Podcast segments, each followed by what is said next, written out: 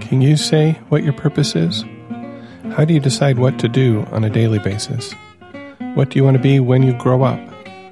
Welcome to episode 156 of The Recovery Show. This episode is brought to you by Faye, Lucy, Michelle, and Sharon. They used the donation button on our website. Thank you, Faye, Lucy, Michelle, and Sharon, for your generous contributions. This episode is for you. We are friends and family members of alcoholics and addicts who have found a path to serenity and happiness. We who live or have lived with the seemingly hopeless problem of addiction understand as perhaps few others can. So much depends on our own attitudes, and we believe that changed attitudes can aid recovery. Before we begin, we would like to state that though we at the Recovery Show may be in a 12 step program, we represent ourselves rather than the program. During this show, we will share our own experiences. The opinions expressed here are strictly those of the person who gave them. Take what you like and leave the rest. We hope that you will find something in our sharing that speaks to your life. My name is Spencer, and I'm your host today. I want to start with a reading which opens a book titled Life on Purpose. June 20th, 2010, 5:15 a.m. In my kayak, a few miles from shore, paddling hard. Lake Michigan smooth and ice cold, my kayak cutting through a thick, silky curtain of water off the bow. Still in boxers and t shirt, hadn't thought about dressing for the chilly morning air. Wasn't really thinking. I'd been woken by a dream, climbed out of bed, and a minute later pushed off into the lake. Not very smart.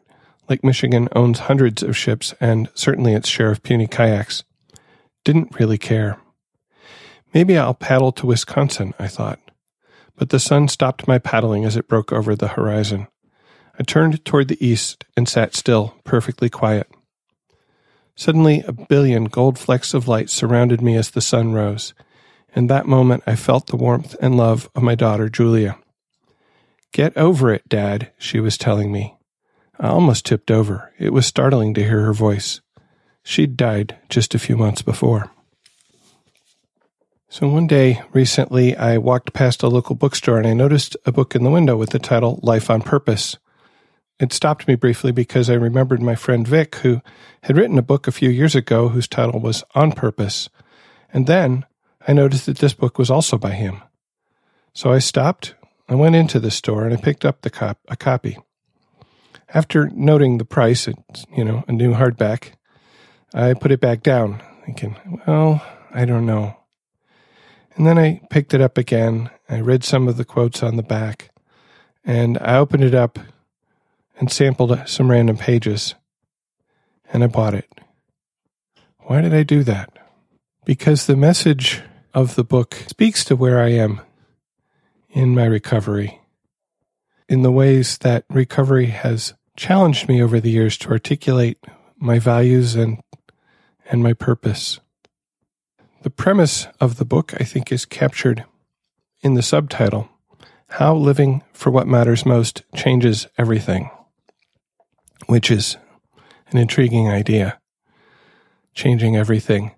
Because, in a very real way, in recovery, we are changing maybe not quite everything, but we're we're changing a lot about ourselves. And in fact, in our book, How Al Anon Works, in the discussion of the first step, it says the battle against alcoholism has become the basis for many of our relationships. Putting an end to this battle requires completely redefining what we believe about ourselves, others, and our relationships. Changing everything. So I want to talk about this book. I want to talk about what it has to say, what it suggests that I do, how I see that fitting into my life of recovery. You know, the first thing that, that I said is that being in recovery has challenged me to really think about what are my values um, and to some extent what is what is my purpose what is my mission? Because in doing my fourth step inventory and sharing it with another person in the fifth step and then moving on into steps six and seven where i become entirely ready to remove my defects of character and humbly ask my higher power to remove my shortcomings I have to understand what I consider what I consider to be my defects of character and my shortcomings. And those are the things that I do, the ways in which I act that, you know, at one time in my life, had value and now um, are no longer working for me. They don't match with, with who I am now or with who I want to be. And that, of course, raises the question well, who, who do I want to be? You know, what am I aspiring towards? And this word purpose, it to some extent captures that. You might ask, well, what is the purpose of having a purpose? In brief, it's to give some direction and meaning to my life. Um, in a little bit more detail, it gives me a way to ask when I'm doing something or considering doing something, does, does this thing I'm doing align with my values? Does it forward my purpose? And, you know, as a person in 12 step recovery, one of those, one of those purposes or a piece of my purpose may be captured in step 12 where I carry this message to others. And I'll come back to that. It also helps me to articulate what matters to me. There's a lot of things that we talk about in Al Anon. We talk about setting boundaries. We talk about taking care of ourselves. We talk about finding balance. And in order to do those things, I have to know, at least at some level, what is important to me, what's not important to me, what's important to me not to do, and what's important to me to me in the ways that I want to act. And so finding purpose defining purpose um, helps me to work my program. It later on in the book, Vic talks about how his daughter's illness changed the way in which he and his family lived their lives, that they stopped taking their life for granted and started creating their life. And he says this expression, took for granted, suggests that you're owed something, that you naturally deserve something. In this case, that life and its experiences should be granted to you. The unexpected thing that happened to the rest of our family is that we stopped taking our own lives for granted. We stopped expecting a certain life to happen to us, instead, started creating our own lives. I hear some words in there, not said in there, that again we deal with in the program. There's expectations. When we take something for granted, when we expect that something is to be granted to us, that sets us up for failure. It sets us up for disappointment. It sets us up for anger and resentment. And we learn in this program to let go of expectations and we learn to ask for the things we want. Having a purpose in life means that we know the things we want and that we can actively work towards them, whether it's by asking for them, by setting boundaries around the things we do by doing first things first so that the important things get done and move us forward towards our purpose. One of the recurring themes throughout the book, this book, Life on Purpose, is that having a purpose and living towards our own values not only you know maybe gets us further to where we're wanting to go but it also has positive effects on our health on our energy, and on how we approach life. That's just amazing. And, and he cites a whole bunch of studies finding that people who have a purpose or are reminded of their purpose are healthier, they sleep better, they recover from diseases faster, they're less likely to have cancer, and they live longer. A couple of quotes here. Studies demonstrate that people reporting a strong purpose in life on average live longer lives than those with a weak purpose. And people with a strong purpose in life also, on average, do better psychologically and socially than those without. They have better sex, sleep better, are less likely to become depressed, and are more relaxed. Diabetics with a strong purpose are more likely to have their blood glucose under control. People who have received drug and alcohol rehab are half as likely to relapse six months later if they started treatment with a strong purpose.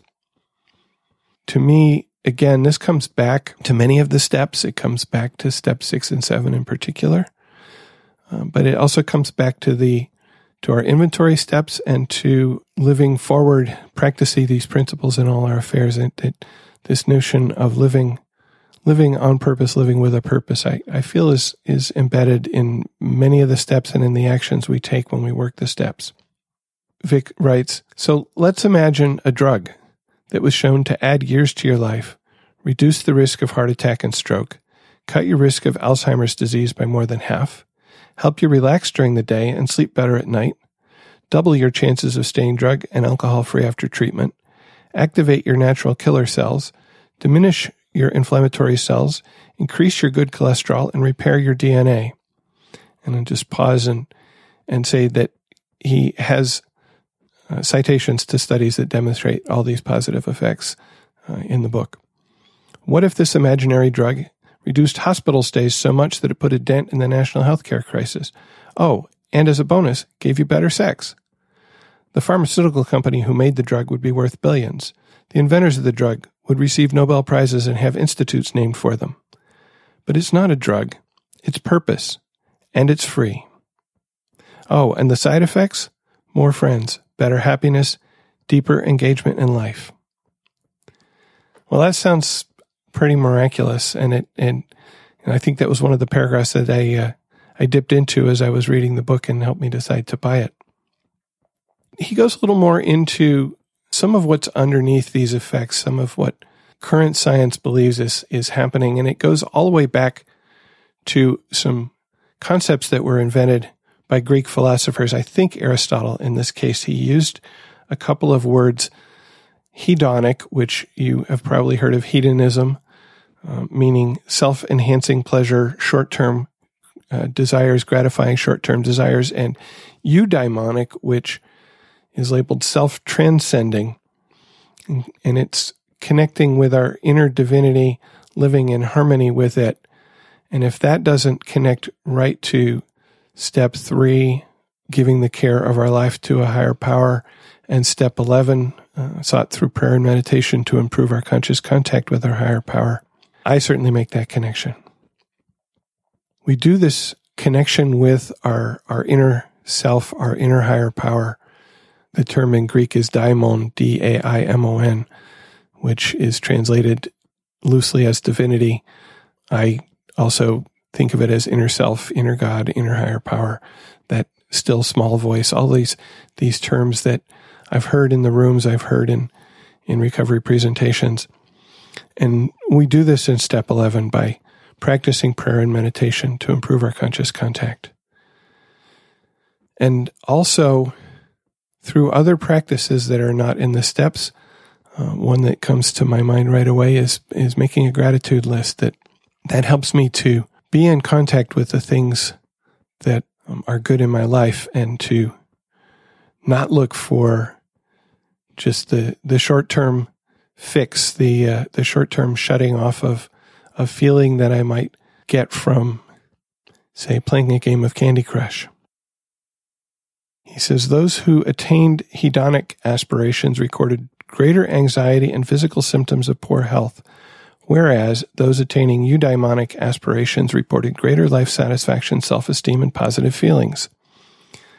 That echoes what I have found uh, working the steps, and it and it helps me to, you know, perhaps understand a a more scientific basis for why these steps work for me, why this program works for me, because I'm shifting my focus from avoiding pain. I'm shifting my focus from things that give me short term gratification or short term relief from pain and moving towards practices that connect me with my higher self, with my higher power, um, and that give me a place to work from towards something positive rather than away from something negative.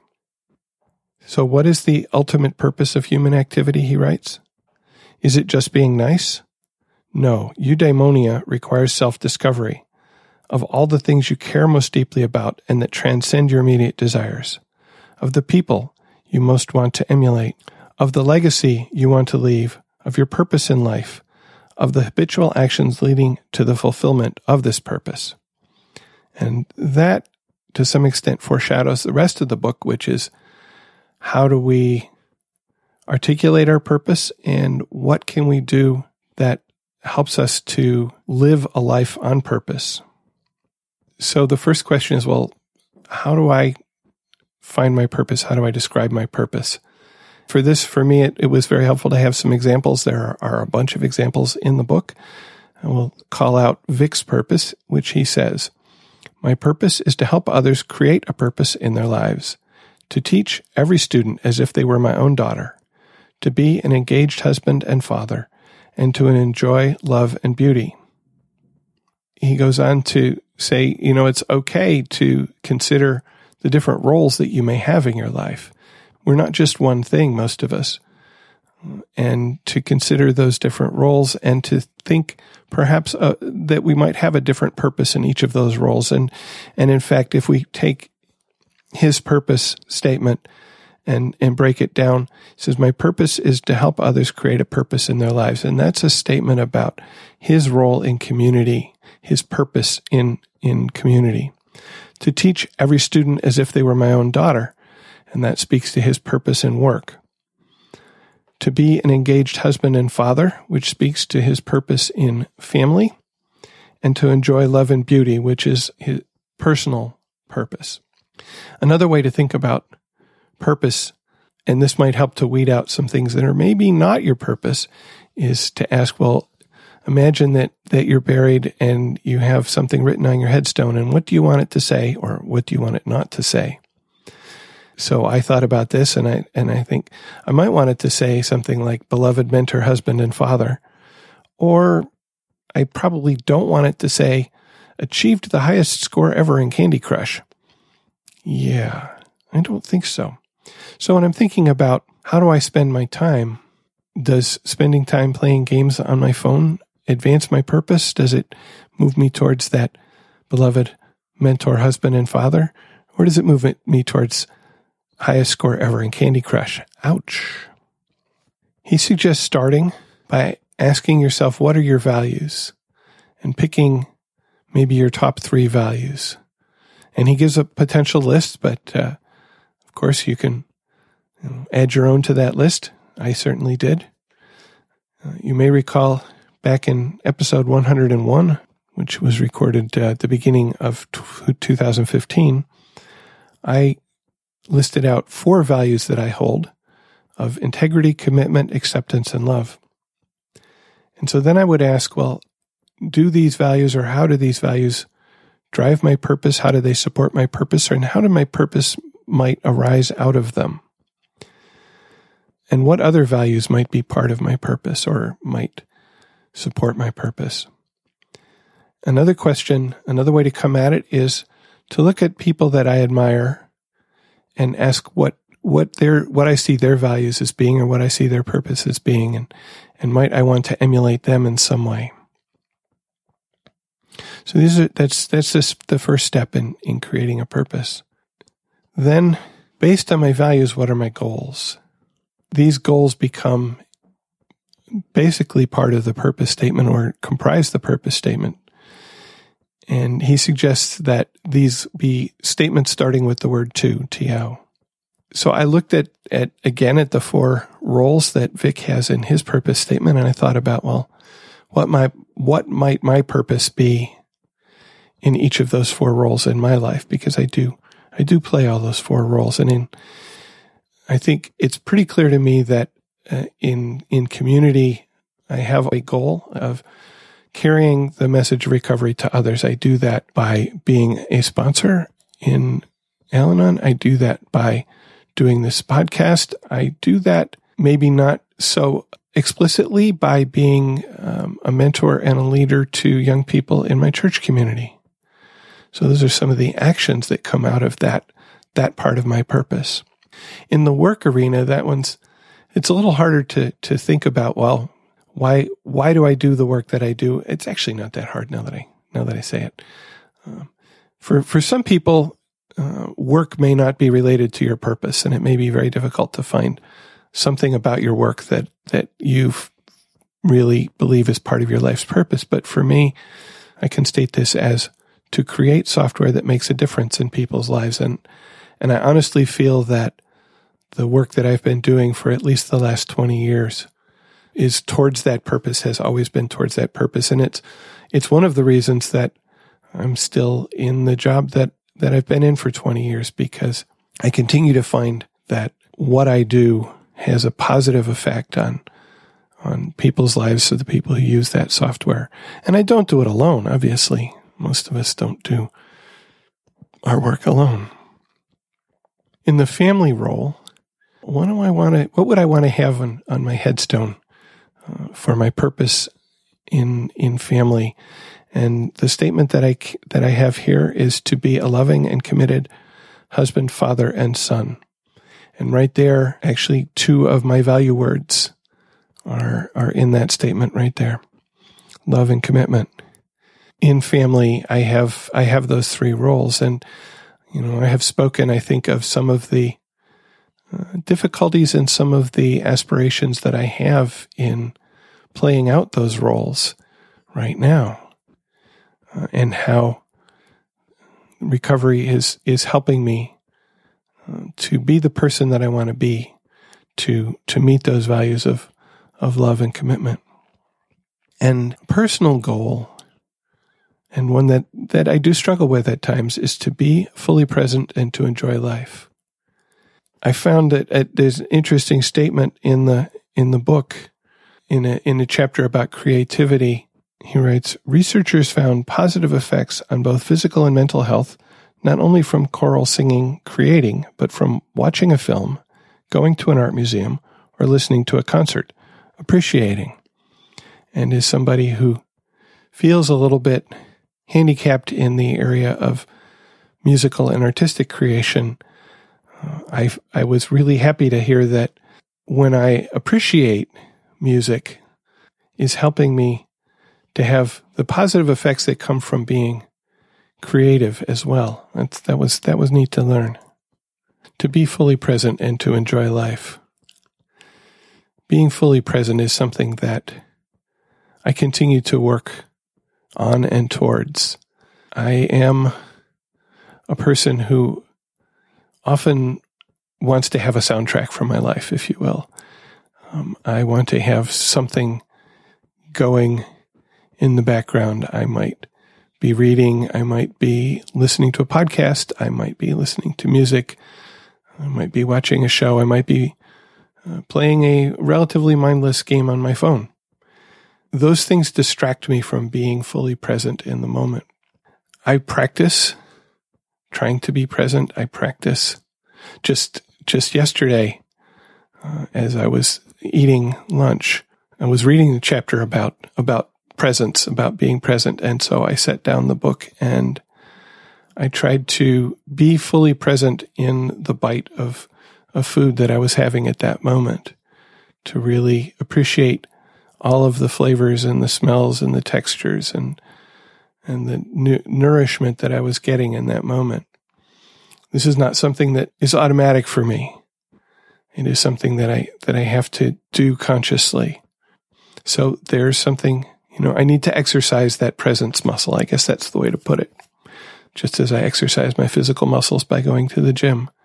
I can exercise that presence muscle by meditating, by focusing on this bite of food, by listening closely to a piece of music rather than just having it going in the background. There are lots of ways to exercise that presence muscle and to be more present and to thereby get more enjoyment out of life. Because when I'm when I'm distracted, when I'm doing three things at once, um, I actually have less enjoyment in that. So we talk about about values, about understanding our values, and about affirming our values. And it turns out that when we affirm values as a reason for making a change, we affirm positive values as a reason for making a change rather than more negative motivations, we're actually more likely to accomplish that change and to uh, maintain it. I'm still working on what this means sort of personally, but one way to think about it is going to the gym and eating less. If I'm doing that because I want to lose weight, because I want to be less heavy, I want to have less belly hanging over my belt, you know, that's a motivation and that will get me going.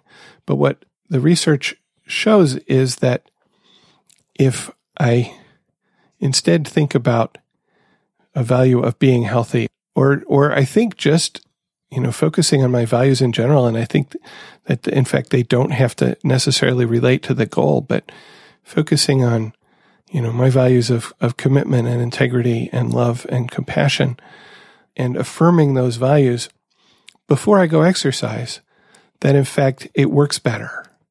Um, and that's just really amazing. I think again about step six and seven here, although they are phrased in the negative. Our, I know that our literature, when we talk about uh, becoming entirely ready, it talks in, in in some length about you know visualizing a new self, visualizing a self with positive versions of these character traits. And I think that's that's important. Um, you know, this is humility in step seven of accepting ourselves as we are, but also this looking forward to um, the person that we can be. And I found this positive approach to behavior change in the AA Big Book. And this is actually in the discussion of step 11. It says, On awakening, let us think about the 24 hours ahead. We consider our plans for the day. Before we begin, we ask God to direct our thinking, especially asking that it be divorced from self pity, dishonest, or self seeking motives. And to me, that's suggesting that I start my day by focusing on the, the positive person that I want to be, the person without self seeking, self pity, um, the person with integrity and commitment. And if I do that at the beginning of the day, the research says that, that I will have a better day, that I will act more in accordance with my values, certainly, but that I also will enjoy it more, that I will have more energy, and that I will get more done. And again, we go back to that. If somebody created a pill that had these effects, like people would be lining up the doors, out the doors to get it, and the company would make millions and billions of dollars. And here it's free. Also, in that same section of the big book, when we retire at night, we constructively review our day. So we look back and we say, how, how did I live my values today? And in those places where I didn't, do I need to make amends? Do I what do I need to do? Um, you know something about that. Uh, but just being aware of where we're living to and not living to our values, I think is is helpful and is a is a really it's a core piece of our recovery.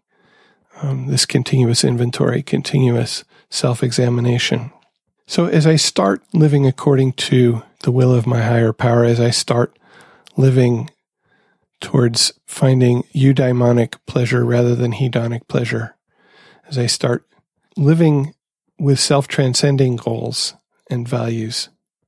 Apparently, and again, this, you know, I found this in this program that I feel better about myself. I feel better about life and I am, I'm able to get out and do things where I just would have not had the energy to do it before.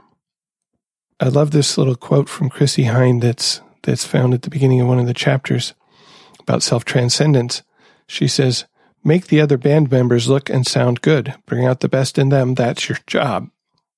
Uh, Chrissie Hynde was one of the founding members of the rock band The Pretenders, and you know, the lead lead singer. And for her to say um, that her job is to make the other members of the band sound good is maybe a little surprising, but I think that if, if everybody's out there trying to make themselves look good, the band as a whole does not do so well. And since almost none of us live in isolation, it's important to keep in mind.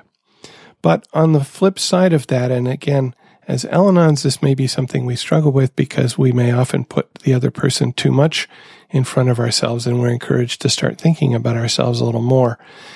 We need to set good boundaries. We need to find balance between self transcending and self supporting, I think, maybe a way to look at it. But when I can find a self transcending why for what I do, I do it better. When I remember that I'm creating software that helps other people live their lives better, I'm more motivated, I'm more focused, uh, and I'm less likely to go off on tangents that maybe make me look good but don't don't accomplish that goal. One of the one of the things that keeps coming up, and as we talk about making change in our lives, as we talk, uh, you know, in a, in a program about going to meetings, about being a sponsor, about working the steps, about exercising, about meditating and praying. How do I find the time? I don't have any time to do all these things. there's an interesting observation that Vic makes in the book. I think he, I, I know he got it from somebody else, and I don't remember who right now. That it really is not about time management; it's about energy management. That the reason, and and I can, you know, confirm this in my own life. That often it's not that I don't have time to do something; it's that I don't have the energy to do it. That I feel I need to take time to recharge my energy or I just can't get up off my butt and go do it. So how do I get energy? How do I manage my energy? And again, positive affirmation of values and purpose can increase our energy. This has been shown through studies. And I think that if you have, for example, taken up the practice of, of creating a gratitude list, maybe on a daily basis, I, I often do it before bed. And so I don't know that it's giving more, more energy, but it helps me to sleep better. Maybe if I did it in the morning, I'd start out the day with more energy. We can get energy through various ways and we can stop spending energy. You know, if I approach my life in a positive fashion, thinking about the things that I want to accomplish, the things that my purpose drives me to accomplish, rather than the things that I have to do, which might be the same things. Some very often it's an attitude matter, not a it's not what is, it's the way I feel about it, the way I think about it, the way I approach it that's the problem. There are things I can do to get energy, and I'll talk about that in, in, a, in a little bit. But it's not it's not just about energy. We also need direction. And so, if we do something that gives us energy, but then we don't know how we want to apply that energy, we probably end up going off and in a whole bunch of different directions and accomplishing very little. About 2,000 years ago, the Stoic philosopher Seneca wrote, When a man does not know what harbor he is making for, no wind is the right wind. So he keeps coming back to this in the book. He comes back to this image of a, of a sailboat. So we need energy to make the wind, to, to make the boat go. But we also need a purpose to help us know where we want to go um, and values that help uh, help be the rudder for the boat to, to get us going in the direction that we want to go. So if we don't know where we want to go and we and we, we don't have any way to steer, we're just going to probably go around in circles and not get anywhere. So a large portion of the the book is about the ways in which we can get this positive energy, we can bring this into our lives. He has this acronym SPACE to make it easy to remember. SPACE stands for sleep, presence, activity, creativity, and eating. I'll say that again sleep, presence, activity, creativity, and eating.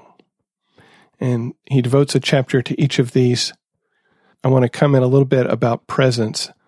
This, well, this is something that, that, that I'm working on, obviously, as I mentioned. And he talks in there about being present about how that can help us to see the things that we need to do and to accomplish them and to get the energy to accomplish them. And he talks about different forms of meditation. Since we did a whole whole episode on meditation, I'm not I'm not going to uh, go too far on that. Each of the chapters ends with um, a set of things that you can do to help bring this particular factor into your life. Just briefly, some of the tips for increasing your presence. Simple techniques you may want to try. They're based on scientific knowledge and have been used successfully by real people. Come back to the moment by focusing on your breath. Inhale over a five to seven second period, then exhale over seven seconds. Simple and effective. And I think many of us have done this. It's amazing when I'm feeling just sort of tired and dragged out uh, not ready to go forward, maybe wound up at the same time, I can take a single deep breath.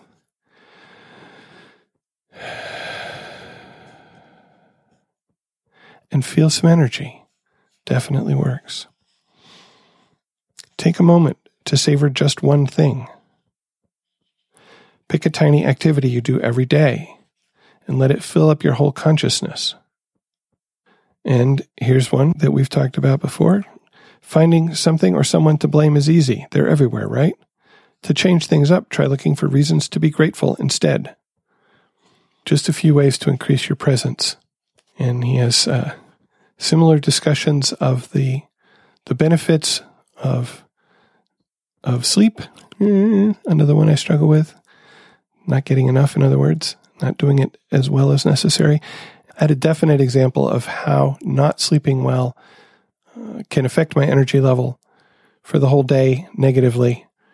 Um, that I think I will talk about uh, in the my life in recovery section of the podcast in a little bit. Talked a little bit about creativity, about how creativity can can come out. The energy of creativity can come out in many different ways, including appreciating things, not just making them. But I also find creativity in my work, believe it or not. Being a computer programmer can be a very creative activity. Here's a chapter about willpower. I don't know about you, but how many times in my life have I tried to will myself to do something I didn't really feel like doing? And how, how well what, did that work? Uh, and he opens this chapter with a quote from W.C. Fields, which I think most of us will um, appreciate, if if not chuckle at. Now, don't say you can't swear off drinking. It's easy. I've done it a thousand times. The notion that sheer willpower can get us through a change, um, I think, is one of the fallacies of of modern American thinking. But what what he points out in the book and what uh, research has shown is that we can support our will by doing these things that get us positive energy by affirming our values, um, by considering our purpose, we can actually increase our will. Um, all of these SPACE activities give us more energy and thus uh, help us to actually carry out our will. Um, illustrates this with a bunch of examples about people only eating three cookies instead of seven when they've spent a little bit of time reflecting on their values before being offered the cookies and told, being told to eat as many as they want. Um, just as a simple example. In step six and seven, for example, we give our, our shortcomings over to our higher power. And my understanding and my experience of how that works for me is that my higher power helps to give me the ability to change my behavior. And it's up to me to decide to act in that new way. And to some extent, that requires some willpower. I, I can't do it on willpower alone, it has been my experience, but um, I also can't just sit back and do nothing. And so it takes a certain amount of will. By focusing on my values, by focusing on the person that I want to be, um, the direction that I want to go, the purposes that I want to achieve, it makes it easier for me to continue to practice those new behaviors. You know, the whole book is about using and achieving our purpose. Quoting from Seneca, the life we receive is not short, but we make it so. Nor do we have any lack of it, but are wasteful of it. Uh, and translating that into a somewhat more modern language, he's saying that we can choose to make our life as full as we will or as empty as we will by the way in which we act. Having a purpose helps us to, to make it full rather than empty. I want to close with another reading from the book. This is um, near the end. Here's a section titled What We Know, one titled What We Don't Know, and But for Now. And uh, I'll read a little bit from each of those. What we know. And what's the verdict? I think we have enough evidence to support the following conclusions. A strong, transcending purpose in life is good for your health and well being and protects against disease and death. Purpose is a high level goal, which is motivating, that is deeply valued, which is also motivating. The type of values that constitute a purpose matters. A strong, transcending purpose in life reduces defensiveness to change. Purposeful living is a dynamic process that requires energy and willpower. Five positive behaviors can improve energy and willpower are sleep, presence, activity, creativity, and eating well. Space. Purposeful living is not just a higher order aspiration for the well heeled, it's for everyone. what we don't know. We still don't know very much about interventions meant to increase purpose in life, let alone their results. The interventions that have been developed and tested have shown positive results, but they tend to require significant interactions with therapists and are focused on patients with serious illnesses or other problems. But for now, if I were you, I wouldn't wait around for more research. I'd just get a purpose. The scientific evidence supporting the benefits of one is extremely promising, and at the risk of sounding a bit alarmist, we need it. Again, the book is titled Life on Purpose. It's by Vic Strecher, uh, sub, subtitled How Living for What Matters Most Changes Everything. And I will put a link to the book uh, in Amazon in the show notes for this episode at therecoveryshow.com slash 156. After a short break, we will continue with our lives in recovery, where we talk about how recovery works in our daily lives and in our meetings. And the first musical selection, which again, you can listen to this on the website at therecoveryshow.com slash 156. It's a song by the group 21 Pilots called Kitchen Sink. And here's some lyrics that directly speak to finding purpose, uh, finding meaning. Says, Are you searching for purpose? Then write something. Yeah, it might be worthless. Then paint something. Yeah, it might be wordless. Pointless curses, nonsense verses. You'll see purpose start to surface. No one else is dealing with your demons, meaning maybe defeating them could be the beginning of your meaning, friend.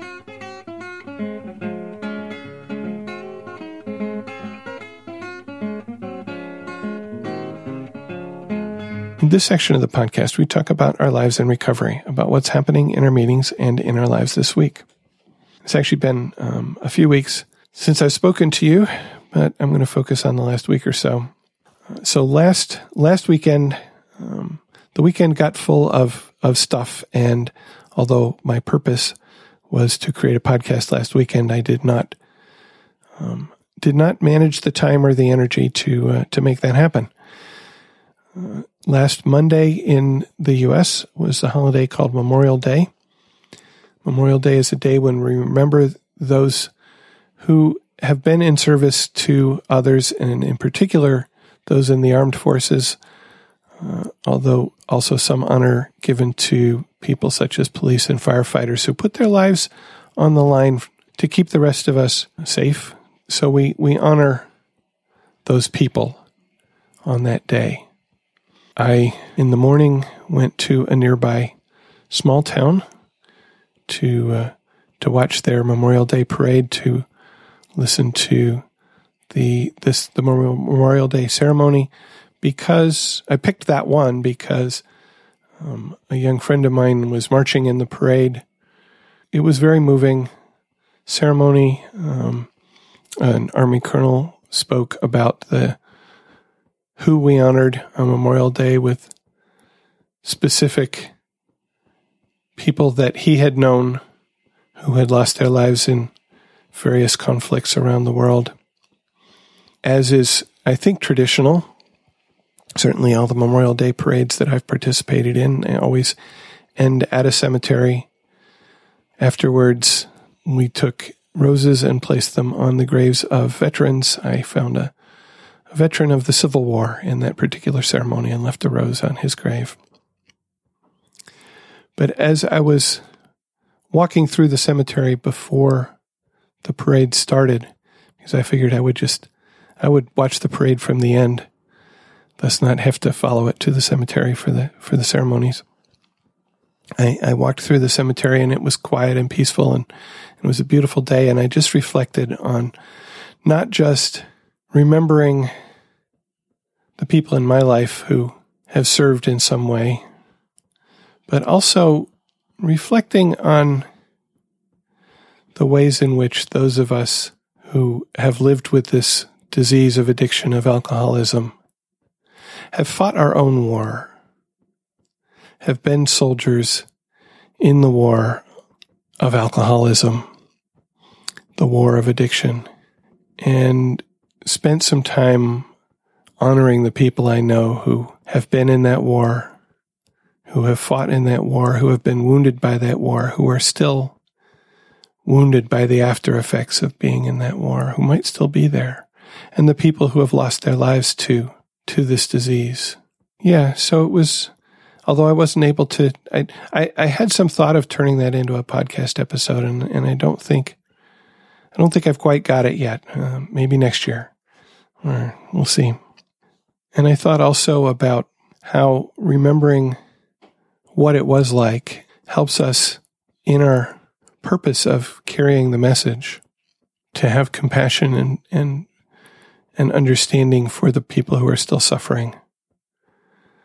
To be able to, when asked to take a moment of silence for the still suffering alcoholic or Al Anon, to, to really be there, to be present in that moment, um, and to come back into the present with a renewed purpose. Went to a meeting on Saturday. First meeting of the month is always uh, devoted for me to continuing to work as a group through the Blueprint for Progress. We're in the chapter on values, and we talked about a couple of, of value pairs. And the, the one that I took, I took a couple of notes when we were talking about patient versus impatient. Uh, and one of those notes is to remember that patience, being patient is not the same as being lazy. It's not the same as procrastinating and it's not the same as, as wandering aimlessly. Coming back to, to the topic today, I guess, uh, thinking about patience with a purpose. That, that when I'm patient, I'm being patient for, for a purpose. I'm not being patient. I'm not saying I'm being patient just so I don't have to do anything somebody else observed that uh, to a large extent, having patience is letting go of control, something that I have struggled with for years, something that is still sometimes difficult for me, and something that is so very true that I have to let go of my control to need to have something to happen right now. Then I can be patient. And then Saturday night, I came home from a couple of celebrations, including a graduation party for a young friend, and f- saw that our dog was limping. And when I looked more closely at him, I saw that one leg was very swollen. And so, okay, acceptance, awareness, there was awareness. Acceptance, I don't think this is something I can fix myself. I think this is something that I want to get a professional to look at, and then action, putting him into the car and driving to the the doggy emergency room in the middle of the night, um, and then being patient while they examined him, took X-rays, uh, et cetera, et and accepting that this was going to cost us some money because it did. We do have pet insurance, which will help, but uh, taking a dog to the emergency room is not not inexpensive. I'll just say that. Um, and then bringing him home and um, having patience and acceptance that uh, I had done what I could do at the time, and that healing is really now up to his body and to, you know, the antibiotics that I was given and the things that, that we were asked to do to, to help him heal. Uh, and since he really couldn't walk at that point, they had sedated him for the x rays and whatnot. Uh, he was definitely not going to make it up the stairs to our third floor bedroom. I was not going to carry an 80 pound dog up the stairs to our third floor bedroom. And so, awareness of the problem, acceptance that I can't carry him upstairs. And if I go upstairs and go to bed, he may try to come up the stairs himself and hurt himself more. Um, to the action is of I'm going to sleep on the couch downstairs, uh, so that he doesn't try to go up the stairs. And maybe he wouldn't have, and maybe he would have. But in consequence, I did not get a very good night's sleep, and that affected my energy for that, and I think just the whole anxiety over whether you know, whether we had done all we could, whether we were going to need to do more. Um, I had a very unproductive day on Sunday. And so, taking care of myself, I decided I needed to take a personal day off of work today, both because I wasn't sure whether he was going to need more support, but also because I needed to take care of myself and I needed to give myself time and energy to do the things that I would have done on Sunday if I'd had the energy to do them on Sunday. Uh, and so I'm recording this podcast on Monday uh, because I now have the time and the energy to do it after pretty much moping away Sunday. Yep. So awareness, acceptance, action, and uh, and letting go. You know, his his leg and his foot are still swollen. They seem to be getting better. He doesn't seem to be as bothered by them as I am, and so I have to let go of of my need to be anxious and something like that. Let go of worry. Got a an email from Toby who asks, "Where's the step one episode?" Because Toby found step two, step three, step four, etc., and and wants to listen to step one. And I realized that we have never done an episode explicitly titled Step One. We've done episodes about various topics related to Step One, uh, and those include episode two about powerlessness, episode three about acceptance, episode seven about letting go, uh, episode 52, My Story, which has several of us sharing our stories of what it was like, what happened, and what it's like now which is a traditional sort of step one talk format. But there's not a, an episode titled Step One. There's not an episode explicitly addressing the whole of Step One. And so I think it might be time to do that. Let's do a, a Step One episode. So that could be next week. Uh, love to get some contributions for that. If you want to share a little bit about what Step One means to you, uh, please call and leave us a voicemail at 734 707 8795 or use the voicemail button on the website to join the conversation from your computer. If you prefer not to use your voice, you can send email to feedback at therecoveryshow.com.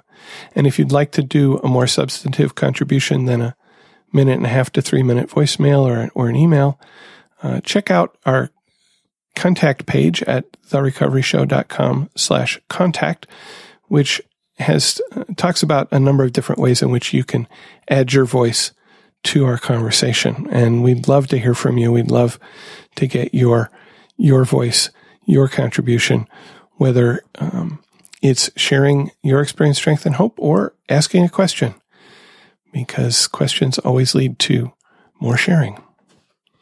So check us out at therecoveryshow.com slash contact.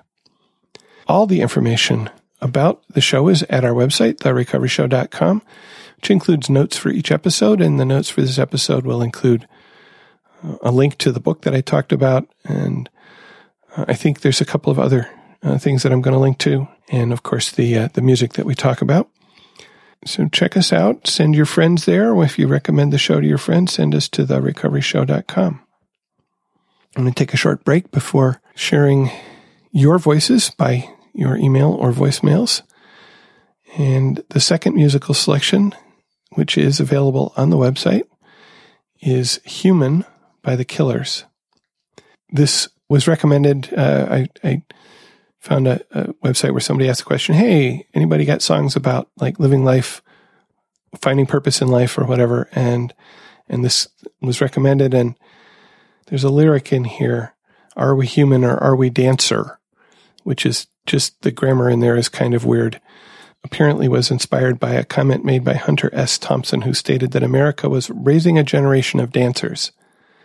That to me reflected, okay, so what he's saying there, and and this is not to disparage dancing in general, but that if all you do is dance, then probably you don't have a purpose in life. You're just you're you're getting your hedonic pleasure, not your eudaimonic pleasure and lyrics here. Sometimes I get nervous when I see an open door.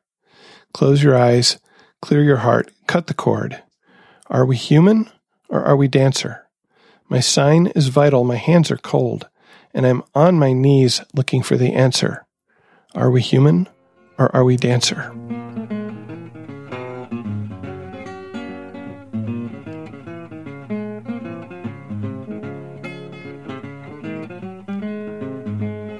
So a listener called in with a question saying, It seems like the voices in the podcast are going faster than normal. I don't make them go faster. I record them at the, the speed that we talk and I play them back at the speed that we talk. But it is possible in some podcast apps, maybe all of them, to play the podcast at faster than normal speed. And I actually take advantage of this. I listen to a lot of podcasts and in order to be able to, to listen to more, um, I tend to play them some, somewhere between one and a half and two times normal speed, depending on the speaker. Some, some people I can totally get at two times normal speed. Some people talk faster and I have to slow them down. And then I have some music podcasts that I play at normal speed because playing music at, at two times normal speed is an abomination. That's a value judgment. Okay.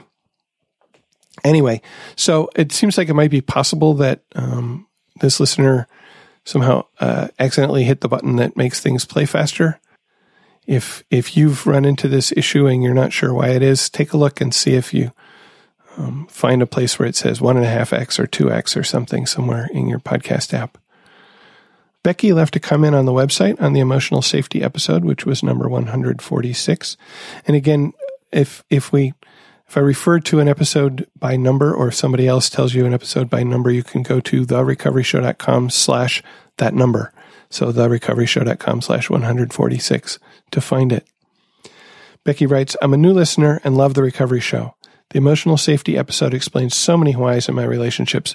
Thank you so much for all that you do. And thank you, Becky, because it's for people like you that I do this. Charlie responded to the Mother's Day episode Dear Spencer, truly splendid Mother's Day podcast with deeply resonant notes for me. I'm at the same point with my own mother, and your shares were well received, both familiar and meaningful. Along those same lines, a friend recently recommended a book that might help me through this process with my mom. I picked up a copy and five more soon after and was immediately grateful to have found so much practical, profound, and kind information in one thin old paperback. I wished I had known about it when I was embarking on this journey with my father, who died just over two years ago. I recommend it with the same sense of knowing and compassion that my friend had for me when she suggested it. Perhaps you'll find it useful too if you can find it. Don't let the title dissuade you, by the way. It's worth turning past the cover for the pages of wisdom within. And the book is titled The Good Death An Exploration of Dying in America. And we'll put a link to that in the show notes. Charlie continues, My best to you with gratitude as always for bringing us the recovery show's engaging and inspiring podcasts. And Charlie, thank you. Thank you so much. I, think I may have seen that book, uh, but it's it's always good to have a reminder because things I see a lot of things and then they go away and I don't remember them. And this really sounds like something that I need to read. So thank you. Toby writes about grief and loss. Hi, Spencer. I had some significant losses that I have grieved over the past number of years, starting before I entered the Al Anon program. The grief over these losses cycles in and out of my emotions somewhat unpredictably, and I am sometimes surprised by old grief about something I thought I had processed. Before coming into the program, I had spent the previous two years wallowing in grief and letting it solidify into deep resentments and anger. Since I've been in Al Anon, I've learned to use the tools to stay out of that resentment by keeping my focus on me and on today. Partly, that means I have to feel my feelings, including grief. I've learned that when I let myself feel the grief, it processes through and is less likely to get stuck. Another part of focusing on today for me has been learning to have an attitude of gratitude by recognizing and appreciating all the things I do have in my life. These two things, feeling my grief when it comes and cultivating an attitude of gratitude, have helped me walk more gracefully through dealing with challenges in my life, including the effects of my loved one's drinking. I'd also like to suggest a song, Held by Natalie Grant. The chorus really speaks to what my relationship with my higher power has been through the grieving process. The lyrics are, This is what it means to be held, how it feels when the sacred is torn from your life and you survive. This is what it is to be loved and to know that the promise was when everything fell, we'd be held. Those lyrics speak to me of the unconditional love and support of a higher power through the immense pain of loss and grief. It's a very comforting reminder that my higher power will see me through whatever life happens to throw my way.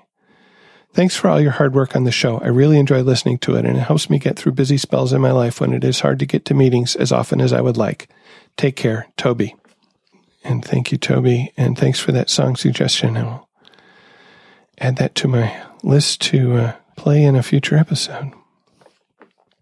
Annette adds her thoughts about stay or go, which I mentioned at the at the end of the uh, episode about loss, as uh, was going to be the next episode. Unfortunately, that that episode about loss was a was a replay, and so um, Stay or Go uh, is an episode that we did um, a little while ago.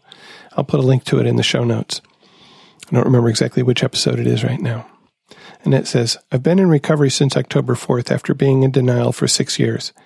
In March, I couldn't fake my marriage anymore and told my husband of 34 years I fell out of love and hated being around him most of the time due to his addiction to alcohol.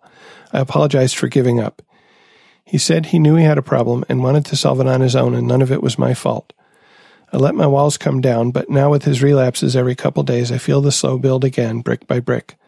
Financially, I need to stick it out, but if I lose my serenity again, finances may not be the glue to keep us together. I may just go for a legal separation to keep the insurance benefits too. I just can't figure out how to accept living with a man whose addiction kills any love, attraction, or desire to live with until I die of old age. I'm young enough and healthy enough to enjoy a lot of life left, but his baggage robs my joy despite my program efforts. To those of you who still live with your active spouses, just live your own life and live without a real relationship. I think I'd rather live alone than on his roller, this roller coaster of emotions, as it's so exhausting.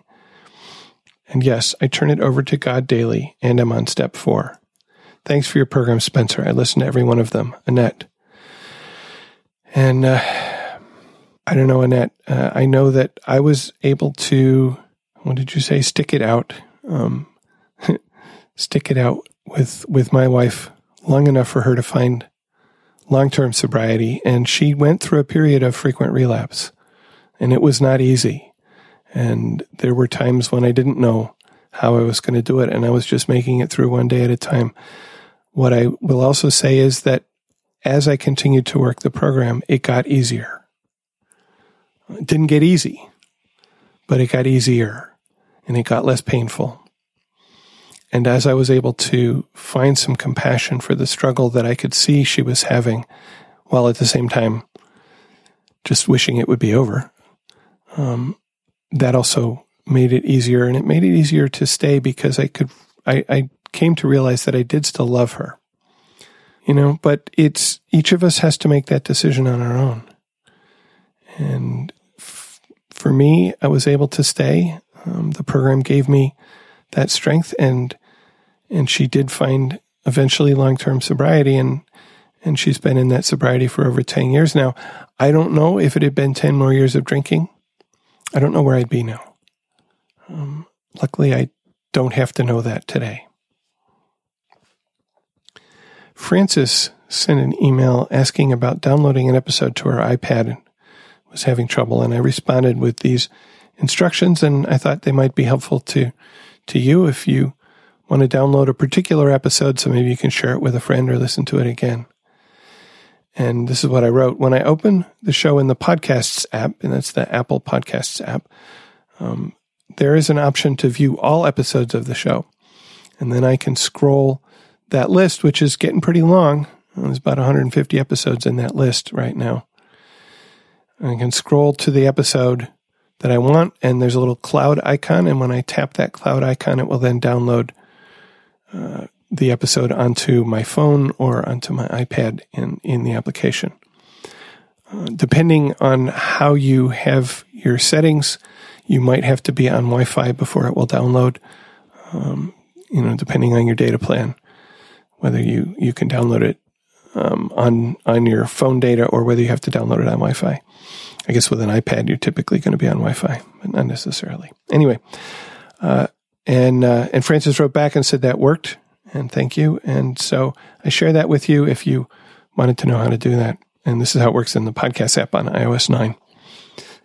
Your mileage may vary if you have an Android phone or an earlier version. Uh, Sharon sent us an email, said, Hi, Spencer et al. Haven't listened to you in a very long time and was so glad I tuned in this week. It turned out I'd actually contributed to episode 76, which was the loss episode that that I uh, replayed a couple weeks ago. My only child was the alcoholic I adored, and he died 22 months ago. of cancer, but still an active alcoholic. I have been slowly recovering from the fog, and Al Anon is one of the ways I've been able to cope. Al Anon allows me to have my feelings without any judgment over how my grief exhibits. I will continue my active commitment to Al Anon, even though there is no longer active alcoholism in my life, because I'm the one who needs the work. Thanks for being here, even when I wasn't. Sharon. Pat left us a voicemail. Hey, Spencer. This is Pat from the West Coast. Um, just wanted to call and tell you how much I really love the Step 9. Gosh, that is a great episode. If anybody out there is thinking about, even thinking about Step 9, I really encourage them to go back and, and look up that episode. It's just so right on. We had had a Step 9 meeting at my regular weekly meeting this week and I came home and had this aha. Actually, it was just minutes after the meeting was out. I was driving home and I this aha that, well, the primary drinker in my life is no longer there, and I have a spouse who does not drink at all or use drugs. After eight years with him, I had an amends to make, and it's about the way I fight. And it was just this great aha moment that it had nothing to do with my life when I was living with the alcoholic, and it had to do with how I am with my current spouse. Anyway, I'm I'm excited because I feel hopeful that I'll be able to break a cycle of arguing um, by taking better responsibility and you know talking there about the difference between I'm sorry and amends, and it just feels so positive know that this is an amends where I have a vision of how I can do things better. Namely, when I'm arguing with him, not dragging up the past, not taking his inventory and dropping the rope instead of just tugging harder. Thanks so much, and, and as always, gosh, I just love your program. I'm so appreciative of it. Bye bye. Thanks, Pat. It doesn't cost you anything to listen to the Recovery Show, but we do have expenses which run about $60 a month. You can help to support us and keep us on the web and in your ear. We have a donation button on the website where you can support us directly, just like Faye, Lucy, Michelle, and Sharon did. Thank you again, Faye, Lucy, Michelle, and Sharon for your contributions. We have put together a list of recovery related books. If you click on the books link at the top of the page, you can order books from Al Anon or from Amazon. And if you order one of them from Amazon through our website, we do receive a small commission. In fact, anything you order from Amazon after clicking on one of the links will help us. and costs you nothing extra and helps to keep us on the air. Thank you for your support in whatever form you give it. Whether it's sharing the podcast with your friends, just direct them to therecoveryshow.com, or listening to us. We are here for you. Our last song selection is Find the River by REM, which you can listen to at therecoveryshow.com slash 156. Somebody wrote about this on the web that he finds this just to be a song about finding purpose in life. And here's some lyrics that I think speak to that. Me, my thoughts are flowers strewn, ocean storm, bayberry moon. I've got to leave to find my way, watch the road and memorize this life that passed before my eyes. Nothing is going my way. The ocean is the river's goal. A need to leave, the water knows. We're closer now than light years to go. Thank you for listening, and please keep coming back.